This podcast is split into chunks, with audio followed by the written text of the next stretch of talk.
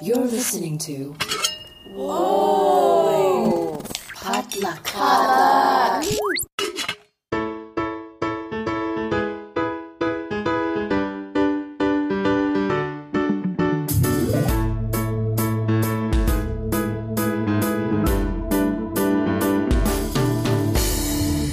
Hey, you're listening to Books and Boba, a book club and podcast featuring books by Asian and Asian American authors. And my name is Marvin Yueh. And I'm Reera Yoo.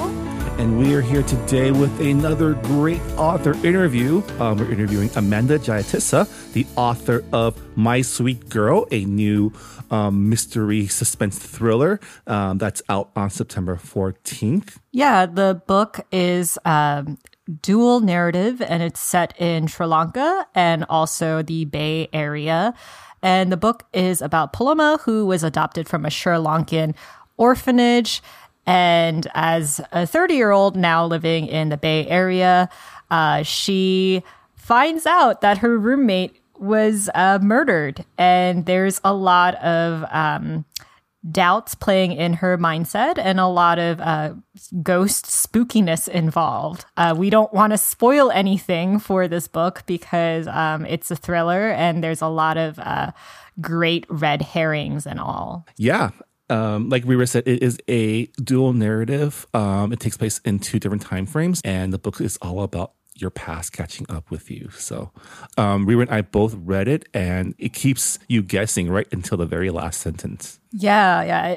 Like if you're a fan of uh, noir uh, fiction and also just like psychological thrillers, I think you'll really enjoy the book. And we really enjoyed talking to Amanda about her uh, writing journey and uh, her penchant for spooky ghost stories. Yeah. Uh, yeah, it was a lot of fun talking to her. So we hope you enjoy our interview. Yeah. So, without further ado, here is our conversation with Amanda Jayatissa.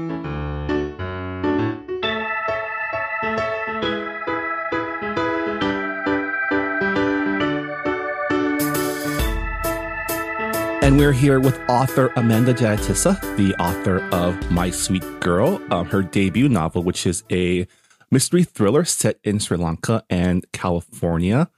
Um, welcome to the show. Um, we're so happy that you're you're here with us. Oh, thank you, thank you so much for having me, both of you. I'm uh, very very excited because um, this is my very first podcast. Oh, now now we're nervous for to make sure that this is a good experience for you. oh, I'm sure. I'm sure you both will be fine. It's it's me that we have to be worried about. and are you calling in from Sri Lanka? Yes, uh, it is currently half past eleven. Um, okay. In at night, yeah. So um, not too late. Yeah, uh, it's it's eleven in the morning for us, so I guess it's like we're perfectly halfway around yeah, the world from each other. Exactly, perfectly halfway across. um, well, congratulations on your debut novel. Thank you. It's uh Reera and I both read it and we were it's very riveting from start to finish, so many twists. But um, before we get to that, we always like to start off the show with new authors, um, asking, you know, what how you became an author because Reera and I have read Asian Asian American authors for the last like five years, but still mm-hmm. feels fresh when we find that there are new debut authors that are Asian. And, you know, we're always fascinated by, you know, the journey that you take to become a published author. So what was your journey to become author like? um, well, it, it, it wasn't, I don't think it, it's, it didn't start off as a conscious choice or anything. I was just a very heavy reader. Um, you know, I was one of those kids who just preferred reading to doing anything else. Um, you know, very bookish. Um, once I was found at it was my own birthday party and I was locked in a bathroom reading. Um, Respect. yeah, my poor parents, right? Um, so just because I always love reading so much, um, I think writing is just something um, I did. It's just something I started doing. I don't think I paid that much attention to it. I've always kept journals. I've um, always written these terrible little poems, I think, when you're young and a little angsty. Um, and I think when I was about nine or 10, I sort of just decided, okay, I'm, I'm going to write my first book. It was a mystery, very much in like that Enid Blyton vein, um, like a famous five esque. You know, it was um, the characters were like named after me and my cousins, and we were going to the seaside, and there was like it, it was just a very typical story, total rip off. Um, and uh, I remember telling my mom, I was like, oh, you know, I'm writing this book. And she said, great. You know, she was so encouraging. She was like, great you write that book. We'll get it published.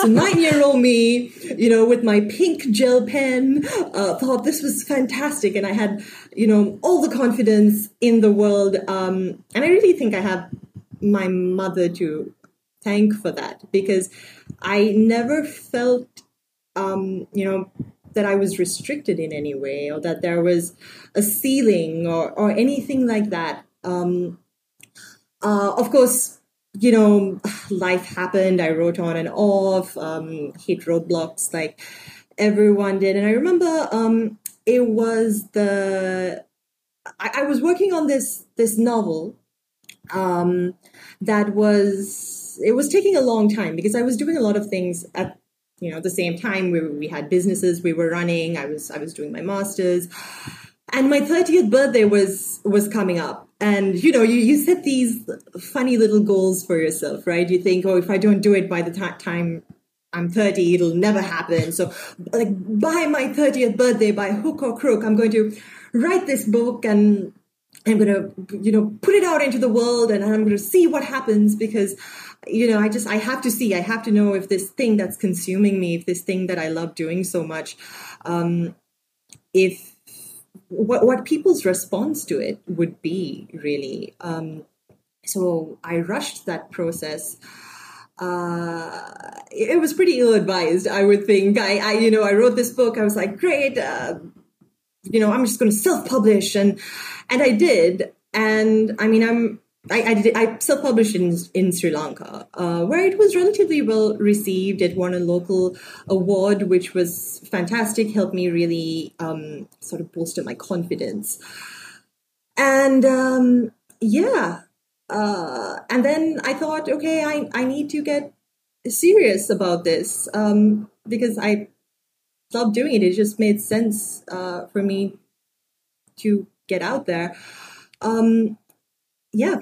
I love that you won an award when you weren't even serious about it. I mean, I well, I still think it's serious. I, I, mean, it's so great that your mother was encouraging about your writing and that you had so much confidence because I feel like writing is I've met so many insecure writers and oh. there's just so much self-doubt and I think it's because you're in you're alone when you're writing and mm-hmm. you're you know, uh, second guessing yourself. So it's really like it's really amazing that your uh, mother was so like yeah let's go publish that book of yours when you're nine years old. That's not something oh, yeah. that we we hear that often. Oh no she was she was great. Um i mean don't get me wrong i'm very very insecure about my writing. Like imposter syndrome is so real um you know and i and i spend so much of my time just like fixating like do do they hate it? Does everyone hate it? Like why am i here? Why what what is this? Um but it definitely did help i think from a young age um, getting that reassurance and not getting laughed at or anything you know when you're nine and your ideas are ridiculous. Yeah i mean a lot of people love to read but the people who read and decide i can do this too and actually do it it's still few and far between and it's very it's it's admirable that you were able to translate that love into the, the love of consuming to the love of creating. And I totally related to you getting stuck reading a book. Um, I've been late to many a thing because I was like, just one more chapter. I can just finish this and leave. I have no time. LA traffic is nothing.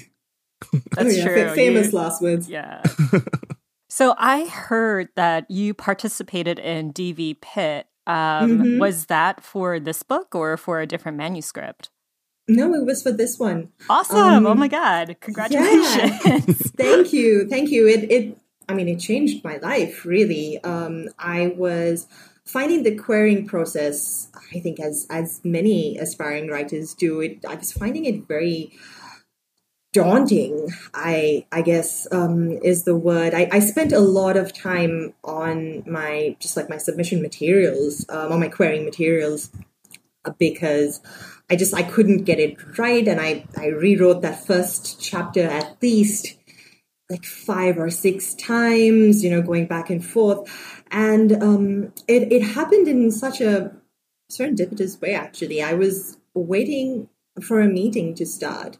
Um, the person I was meeting with was running late, and so I thought, hey, I'll just you know, I'll just go on Twitter really quickly just just to check what's going on. I don't even check my Twitter that often, but I I did, and then I saw all these hashtags like oh DV Pit. I was like, oh, I wonder what that is. It's like diversity. Oh, okay. I was like, I guess that like I definitely qualify. I know I do.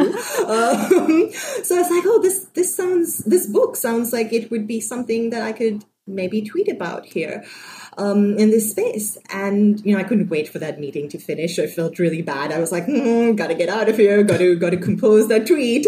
Um, and I remember just rushing back home and like spending the next hour writing up these like these little tweet pitch things. Um, and just being so overjoyed, you know, just getting likes on them. There was just, I was like, oh my goodness, like another heart. Yes. Um, yeah, it was just such a wonderful experience. And I met my absolutely fantastic um, agent that way. Uh, and I think I've been very lucky during this process because I think my agent and my editor and my creator team in general have been so open and um, attentive, I guess, to my story and making sure that they don't censor me and censor my message, which which was a worry that I had, you know, when when you get into something like this and you're really writing things that can be a little bit I mean they're your experiences, but you know, each individual experience can be controversial in certain senses. So um, I was very, very lucky that everyone was very respectful and very um, open to those uh, experiences. So yeah. Yeah, it's like we've had authors on the show who also found representation through DV Pit and uh, similar um, like online events and it's just so great because um like I know for a lot of these writers like you know they don't know where to go after they finish their book and mm-hmm. publishing has been you know mostly white mostly male and um it was it's just so nice that there is a platform and there is like this mentorship where you can get representation and i'm sure because you self-published first it was a totally different experience to have oh. other people on your team and actually like you know help you rewrite your book because when you're mm-hmm. self-publishing everything is you know on you mm-hmm. Yeah, the huge. Uh, that that actually makes such a huge difference. I didn't realize how important and how much I actually now appreciate and value this collaborative process that goes into you know publishing a book. Um, you know with self-publishing you're just like oh yeah i think that's a great idea. I'm just gonna do it. Um, and you just realize like all the cogs and wheels of publishing. Like when i first got my publishing deal i was like and you, you know we're, we're, publishing a year away? Like that's such a long time. Like what goes on in a year? I'm like now it's like wow okay I totally know what goes on in a year. Like a year is not enough. Oh my goodness! Like my my publication date's coming up. Um, you know, it's it's less than a month away now, and I'm like, oh my goodness, that's so soon. How am I going to, you know, deal with this? Um, so yeah, the the process has been unreal. Uh, but I'm so glad, so so glad to have an amazing team. I really don't know how I would have gotten through this process without them. I'm very grateful. Yeah, I mean, your book is coming out September 14th, but um, you've been getting a lot of buzz for your books. I've been seeing your book like listed on like Goodreads, um, like uh, upcoming anticipated reads of, of 2021, and like a bunch of other uh, like magazines who have listed your book. And, you know, like I can see why that there is why there is so much uh, good press for your book because when I was reading your book, I, you know, like I was at the edge of my seat. It was just so. Um, I think because like I am a very big consumer of thrillers, not just in books but also like TV. Like I I'm very good at predicting things. And um, even when I do predict things, like it's like I don't mind as long as the the herring the red herrings are there, the clues are there. And for a lot of thrillers, like when the ending is predictable, like it, like it kind of falls through. But with your book, I was just like, oh, I should read this again because there are some things that I missed like the first time around, and it just seems like there was a lot of meticulous planning uh, with the twists and whatnot. We're not going to spoil anything for our listeners mm-hmm. out there, um, but can you talk a little bit about how you, uh, I guess, like outlined your book, planned uh, the mystery behind it? Uh, there's a lot of, um, I guess, like techniques that are that are in your book, like dual narrative. Mm-hmm.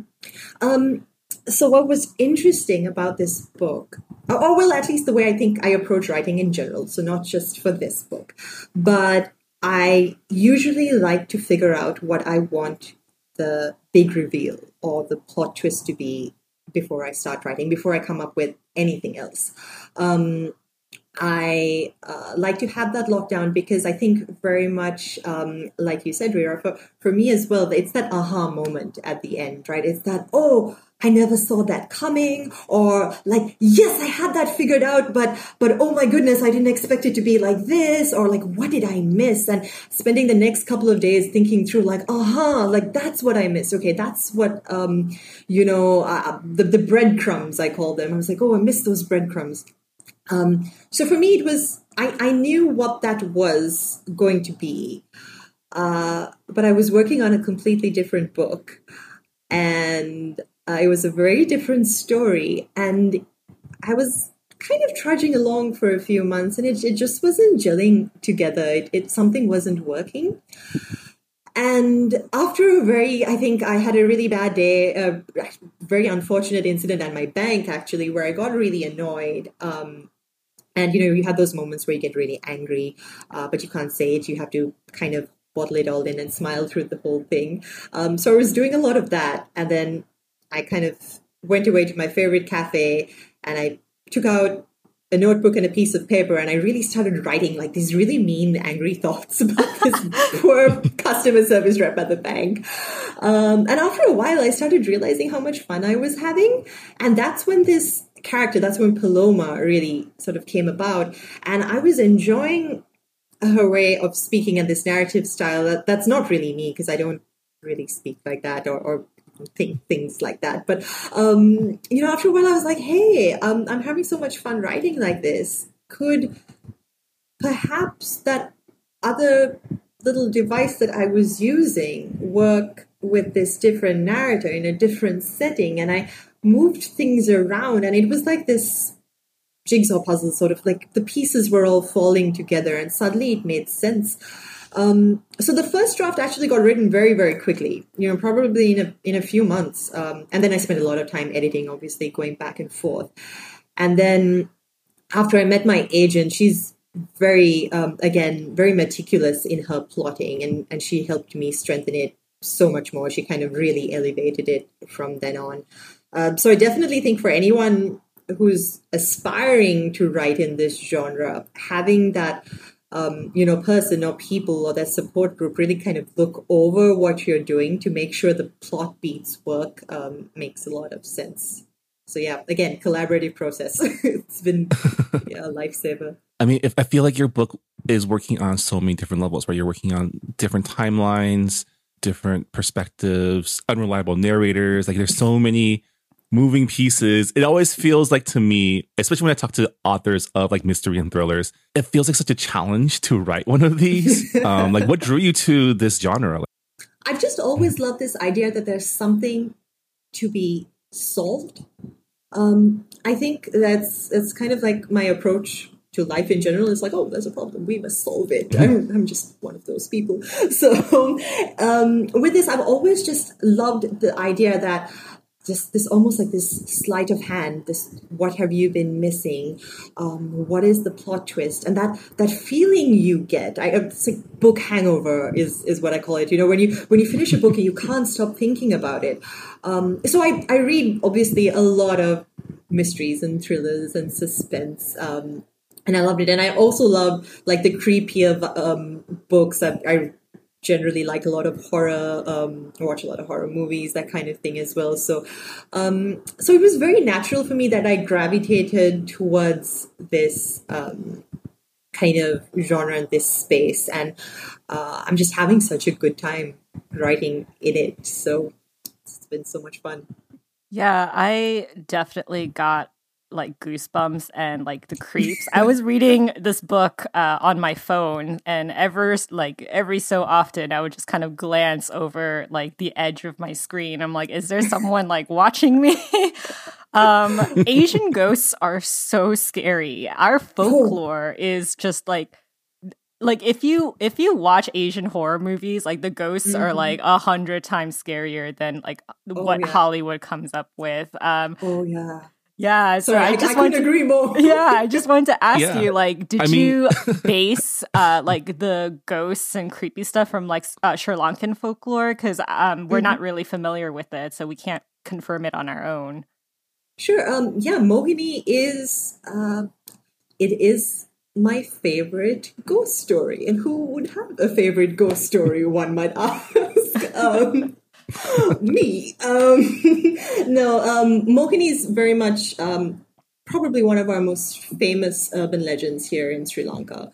Um, it's very stereotypical, you know, woman in white that I think you see across many, many cultures. Um, um, but sort of the, the, the stories vary, but at its core, it's a woman dressed in white. She's always carrying a baby. She always um, kind of asks for help from preferably lonely male travelers, um, you know, in the middle of the night. Uh, um, like I said, the stories branch out. Sometimes she asks um, them to hold the baby, and when sort of they look into this bundle that she hands over to them, you know that's the last thing they ever see. Um, sometimes she gets into the car uh, with them and then after a while she just disappears. But then the men are driven to sort of madness and end up killing themselves um, after a few days. Uh, there are so many different variations of this story but it's a story that was very special to me because it's a story we grew up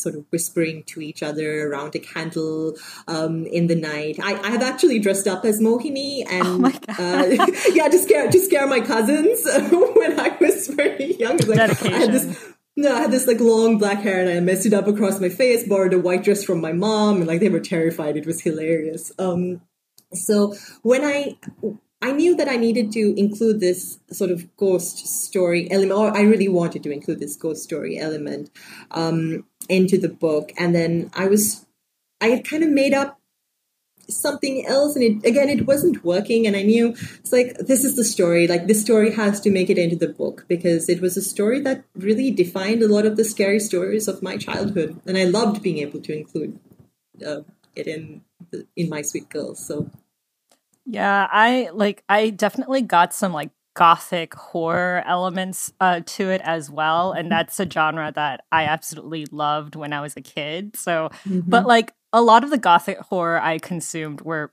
British. So it was like nice that mm-hmm. it was like set in Asia and we had Asian characters. And um like I just love the fact that like your the the voice of uh, Paloma came from your angry uh con- like like that bad experience with uh customer service just writing like an angry yelp review like i just love how I just love how all of that rage and meanness came in your book, but at the same time, your book's title is called uh, My Sweet Girl.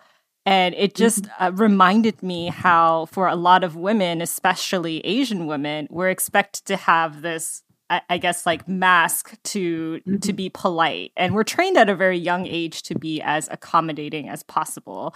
Uh, so i just want to ask like was that a theme that you planned on having uh, when you were writing your book? Uh, this like duality of of having um, i guess like a polite self and just like holding back a lot of uh, rage um, in your character um, in a very inadvertent way, um, which is interesting because the thing about Paloma, and I didn't do this consciously, but she swears a lot, right? She uses a lot of very colorful language uh, through the book, which I appreciate. She... I'm glad you do. Um, but the thing about her is she never says it out loud. All of that is in her head. And I wrote it that way without really realizing that I was writing it that way. And it was only one of my very first readers who pointed it out. She was she was like, Amanda, did did you mean to do that?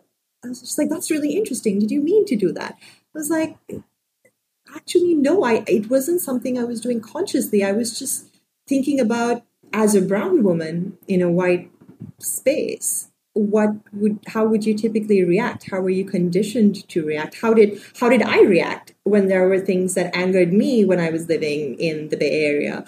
Um, and i certainly wouldn't you know um, throw out a couple of bad words out there. there that wasn't my you know my my go-to. I would think it perhaps sometimes but it wasn't a natural sort of reaction. So her character really came from thinking about a very um, so not not necessarily the meanness, but her way of um, navigating society. A lot of that, I think, came from my own way of having to go about it when I lived in the U.S. Yeah, like I definitely got that. Um, as someone who uh, is very non-social, and like when I was little as well, like I was considered like the very nice girl and the very quiet girl. But at the same time, like even when I was young, I'm just like I just want to kill everyone, and I really like like I really hate the fact that I have to be quote unquote nice in order to get by. And I think it's an experience that a lot of Asian women and just like women in general uh, like go through.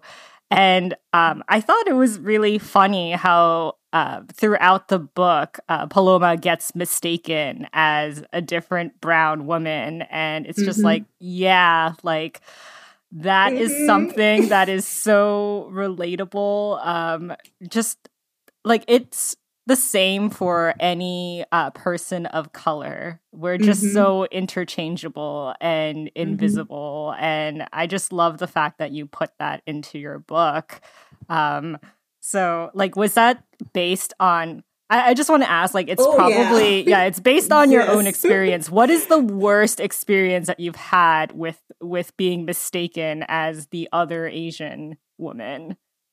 The lady at the post office in my university handed me someone else's package. I was like, "No, that's that's not me." She's like, "Oh no, it's it's you." No, it isn't really. It's not my name. She's like, yeah, but you were just in here yesterday. Like, what are you getting at? I was like, it was really funny because she refused to believe that it was, you know, like the one of the very few other brown women um, on campus, and and we were friends. So it, we used to sometimes I was like, do, do, you not realize that there are two of us? Like we're standing right next to each other. Like, what do you think? Um, but we used to get mistaken for each other all the time. Um, yeah, I had you know people come up to me and say things like um, you know i loved um, i love that pink skirt you were wearing yesterday. Uh, where did you get it from? It's like i don't own like i mean i don't own a skirt. At, at that point i was like oh, that's you know i don't know what you're talking about. And then after a while it clicked me. I was like it clicked to me. I was like oh okay I, you're talking about this other woman. Um, so yeah the, the scene there's a scene in the book where she's at a um, she's at a bathroom um, at a bar, and this other woman comes up and starts speaking to her like she's known her um, and met her before at a party. Like that's something that pretty much happened to me almost exactly like that. Uh, so there's a lot of lot of being mistaken. yeah, I I just like it's fine to, to be mistaken. I mean, it's not fine to be mistaken as someone else, but it's just so interesting when they just buckle down and they're like, "No, I am right. Like I know that you're this person." and it's like, I think I know my own name. I think I know like my own friends. Um since you shared your worst experience with being uh-huh. mistaken as the other uh, brown girl, the worst experience for me was when I was at the mall and I was like 18 years old, and this old white lady kept calling me like, it's like, oh, Connie, like Connie, and I'm just like, who's who's Connie? Why is this lady following me? And um, she got really angry because I was ignoring her. So she came up to me and grabbed my arm and mm-hmm. was just like, Why are you ignoring me? Like, I haven't seen you in so long. And I was just like, let go of me lady like i Wow. like i am not like this person and she tried to like convince me that like i was her kid's nanny and i'm like i'm 18 years old like i have like you're getting the age wrong you're getting the wrong person. It was very interesting and i love the fact that you explore i guess like the the like white privilege in in your book because um Paloma is adopted and I do want to talk about that because uh, a lot of um adoptees have talked about like their white parents having kind of this savior complex and Mhm. I just want to ask like did you talk to other adoptees about their experiences uh with dealing with parents who don't know their privilege and might have good intentions, but things aren't adding up in their brain. Um, to a few, yes. I don't. Probably not appropriate for me to name names, um, but uh, there were definitely a few women that I spoke to um, from Sri Lanka who had been adopted, but also from other cultures, and there was definitely a trend in in what they were saying, um, and it's not really fair to kind of I think categorize everything in this whole like oh there were white saviors because the relationships are very complex, right? A lot of them absolutely adore their um, adoptive parents, have um, very, very good lives. And I have to say, like, even with the orphanage, like, I know that I wrote this very gothic sort of um, orphanage, uh, but I've spent a lot of time uh, volunteering and, and, like, helping out and working at orphanages. And, um, you know, the atmosphere is certainly not um, always like that. Um, but there are certain um, just like at their crux, there are certain things that you see these glimmers of, and that's what I caught on to. But of course, in the sense that it worked in my story and how this story needed to be told. So it's not everyone's story, certainly, but um, there are little bits and pieces that I've seen scattered along the way. I wonder if um, a lot of your like non-Asian readers will like get a lot of those glimmers because I feel like there's a lot of inside jokes in in your book and like like the whole um the people who talk about how exotic your culture is and it's like well Mhm. it's not exotic to me. This is my identity. This is like this is just my life and just to kind of like commodify it as something to be sold and and and uh to just kind of have i guess like a inspirational story to to your life. It's it's something that we see a lot um Mhm. in other people's like um experiences. Of course it's not everyone's experience but like you said there are like glimmers of it and i wonder if a lot of readers out there will will catch it. Yeah um again like i can't i can't speak to their experience right? It is um it is sort of a lot of my own personal things and things that i've picked up on. But i think as hopefully what you know as more authors from different backgrounds come forward with their novels and they get published and people read them that there will be at least some sense of understanding of you know that's like some bridges might be crossed and some understanding um, might be gained.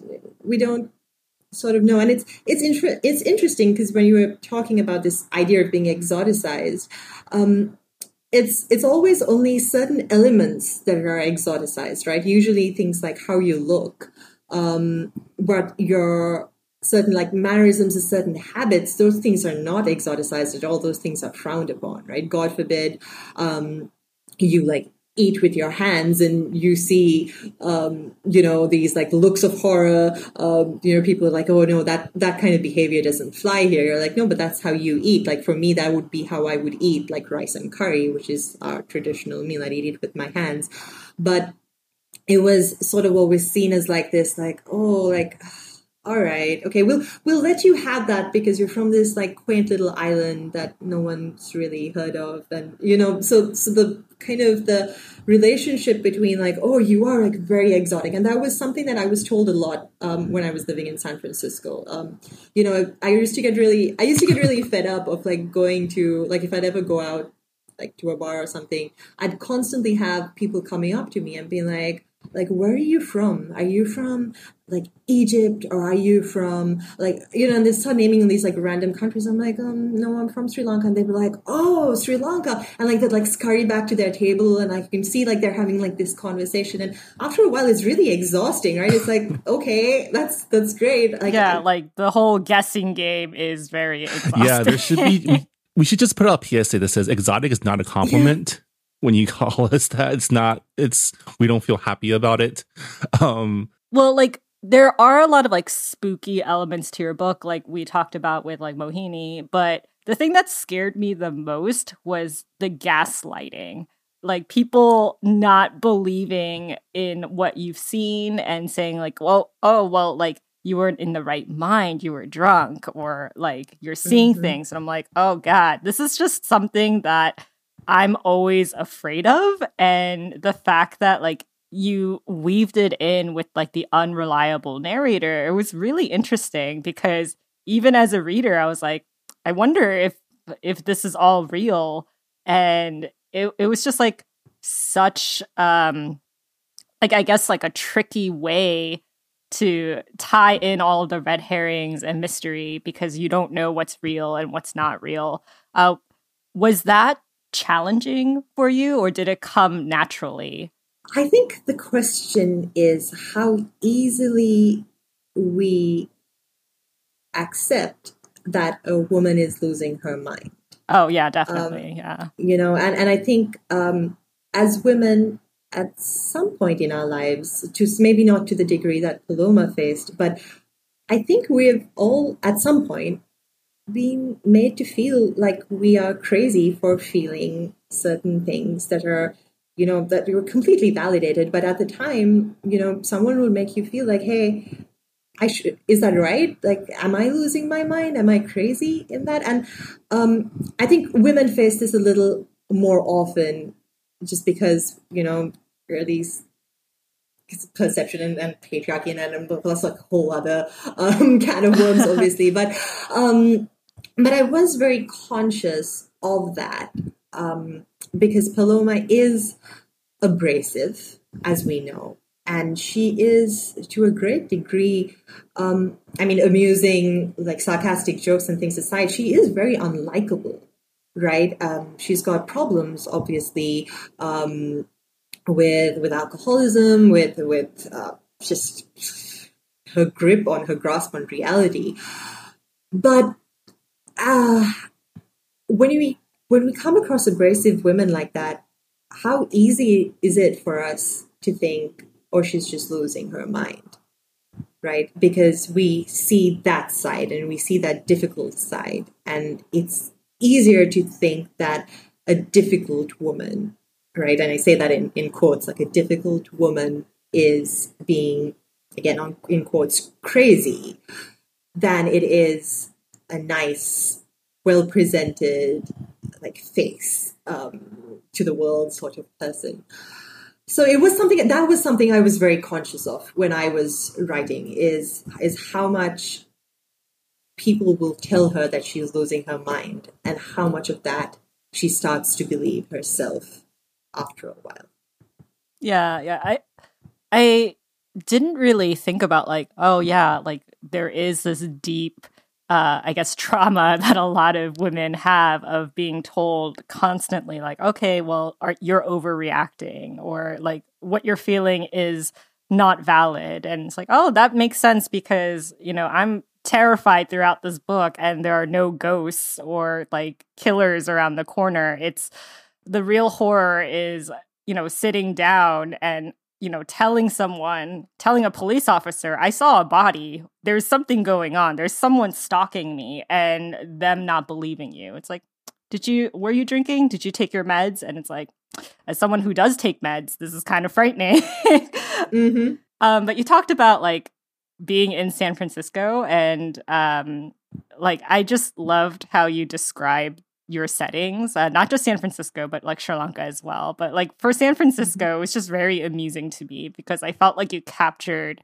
like the hipster uh environment so like i was i was just cackling at those moments where paloma was just like ah oh, these these millennial tech bros who are just you know they don't know anything but they're but you know they want to look like they do and mm-hmm. so so i wanted to i did that on purpose um just because I, i'd spent time in san francisco and you know she was angry at certain things that were happening to her when she was living in San Francisco. So it just made sense for me to do that and then set the childhood in Sri Lanka because you know I grew up in Sri Lanka and it just felt like it, it made sense for me to go about it that way.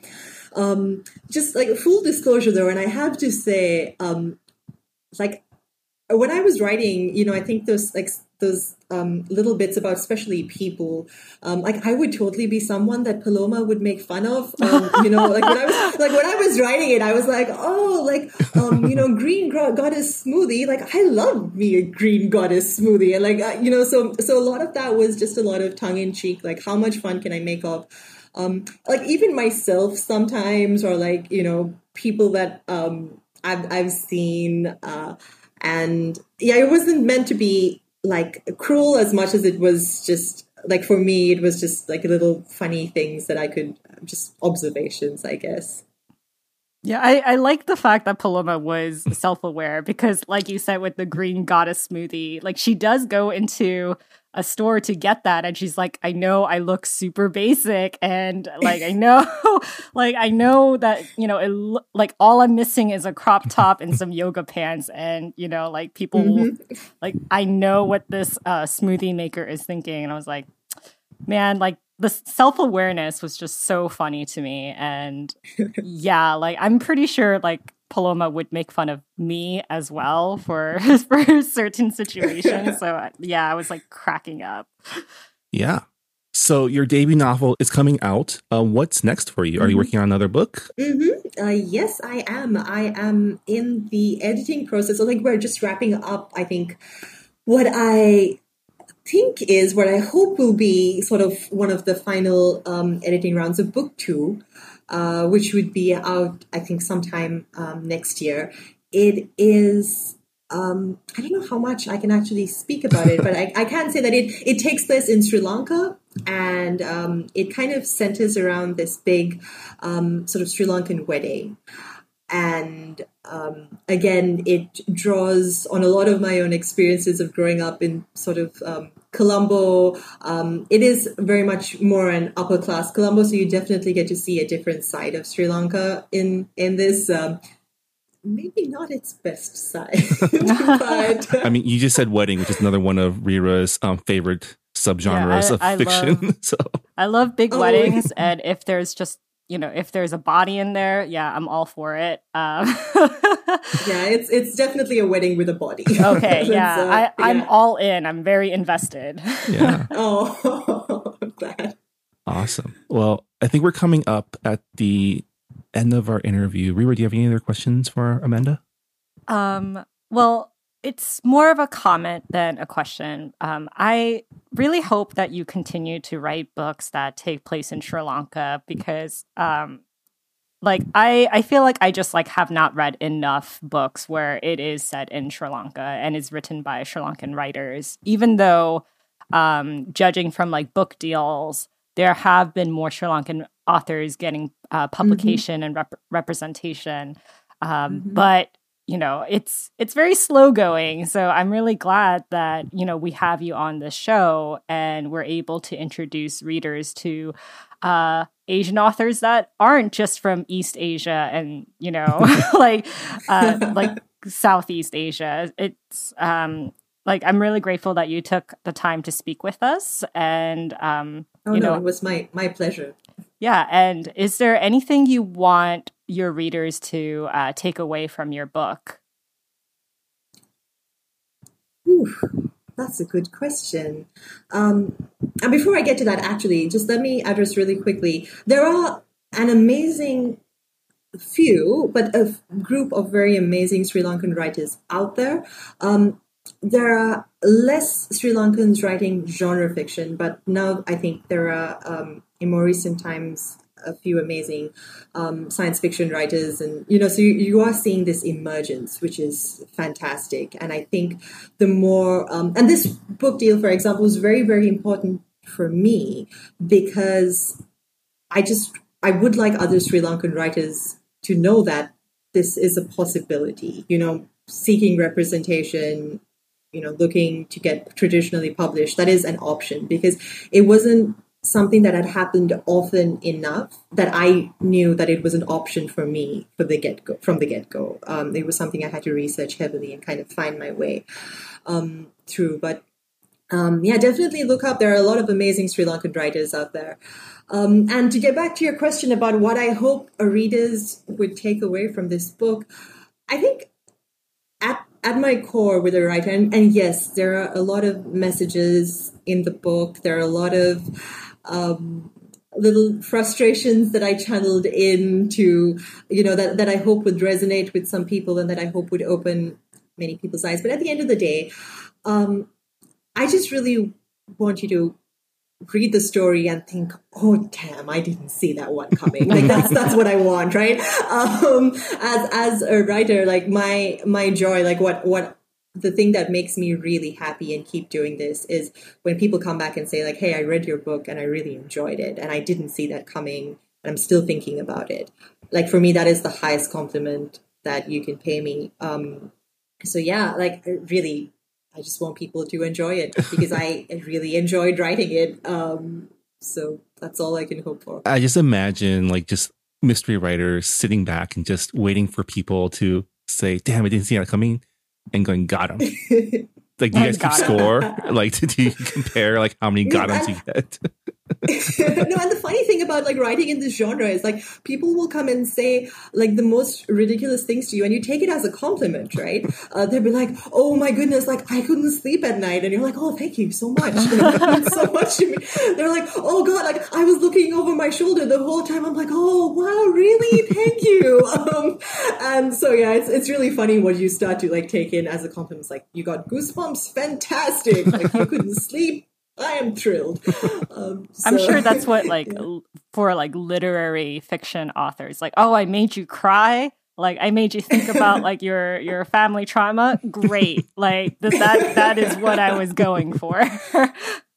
but I enjoyed yeah. reading your book, and I'm sure a lot of oh, people oh, will you. as well. It's perfect for Halloween. Uh, so you know the book is coming out September 14th, so uh, keep a close eye on it, everyone. Yeah, Thank you so much, Amanda, for joining us on Books and Boba, and have a great rest of your promotional tour. Lots of early mornings and late nights for you, I imagine. Yes, yes, it's been um, a lot of fun and a lot of coffee. All right, thank you so much. Oh no, thank you so much for having me. I really love this. And that was our interview with Amanda Jayatissa, the author of My Sweet Girl, releasing in the States on September 14th. Um, available for pre order now at bookstores everywhere, including our very own books and bookshop.org, where you can help support our podcast as well as local bookstores.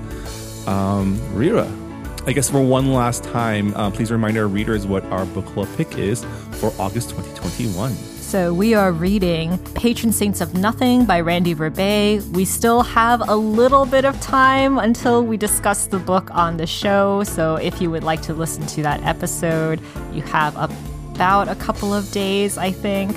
Yeah, um, that's, yeah, that's it's a target. YA book. So it's a YA book. It's around 300 pages, so you could definitely finish it over a week. Um, and for those of you who are unfamiliar with the premise, it's a coming of age story about grief, guilt, and the risks a Filipino American teenager takes to uncover the truth about his cousin's murder uh, during the war on drugs that was instigated by uh, President Duterte. So it is a little bit heavy, so go in with uh, I guess like brace yourself. brace. It's it's not a fluffy book. Brace yourselves for some angst and for some uh, serious topics. yeah, and stay tuned to the Books and Boba podcast. We'll be releasing our discussion of the book in a few days. But until then, thank you once again for listening to Books and Boba. And yeah, we'll see you next time. Bye, everyone. Bye. Thanks for listening to Books and Boba. This podcast was hosted by Marvin Yueh and Reera Yoo and edited and produced by Marvin Yueh. Follow the book club on Twitter and Instagram by going to at Books and Boba and engage with us on Goodreads on our Goodreads group. You can also check out past episodes of the podcast by going to booksandboba.com and by subscribing to us on your favorite podcast app. Don't forget you can support Books and Boba and Asian American authors by purchasing books at our bookshop.org account. Check out the link in our show notes and also at booksandboba.com. Books and Boba is a proud member of the Potluck Podcast Collective, a collective of Asian American hosted podcasts featuring unique voices and stories from the Asian diaspora. Learn more about the collective and check out our fellow Potluck shows by visiting the website podcastpotluck.com. Thanks for listening.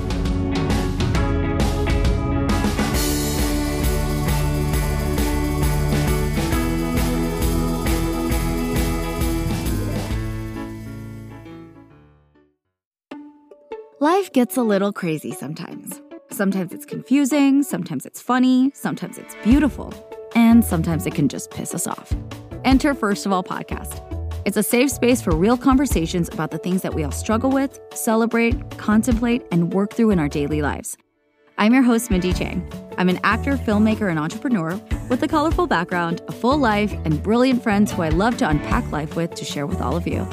They are everyday people like you and me, ranging from award winning artists, cultural icons, powerful CEOs, my hilarious childhood friends, and even my mom. Tune in for honest conversations on mental health, dating, sex, family, career, culture, and everything in between. Listen to First of All wherever you find podcasts, part of the Potluck Podcast Collective.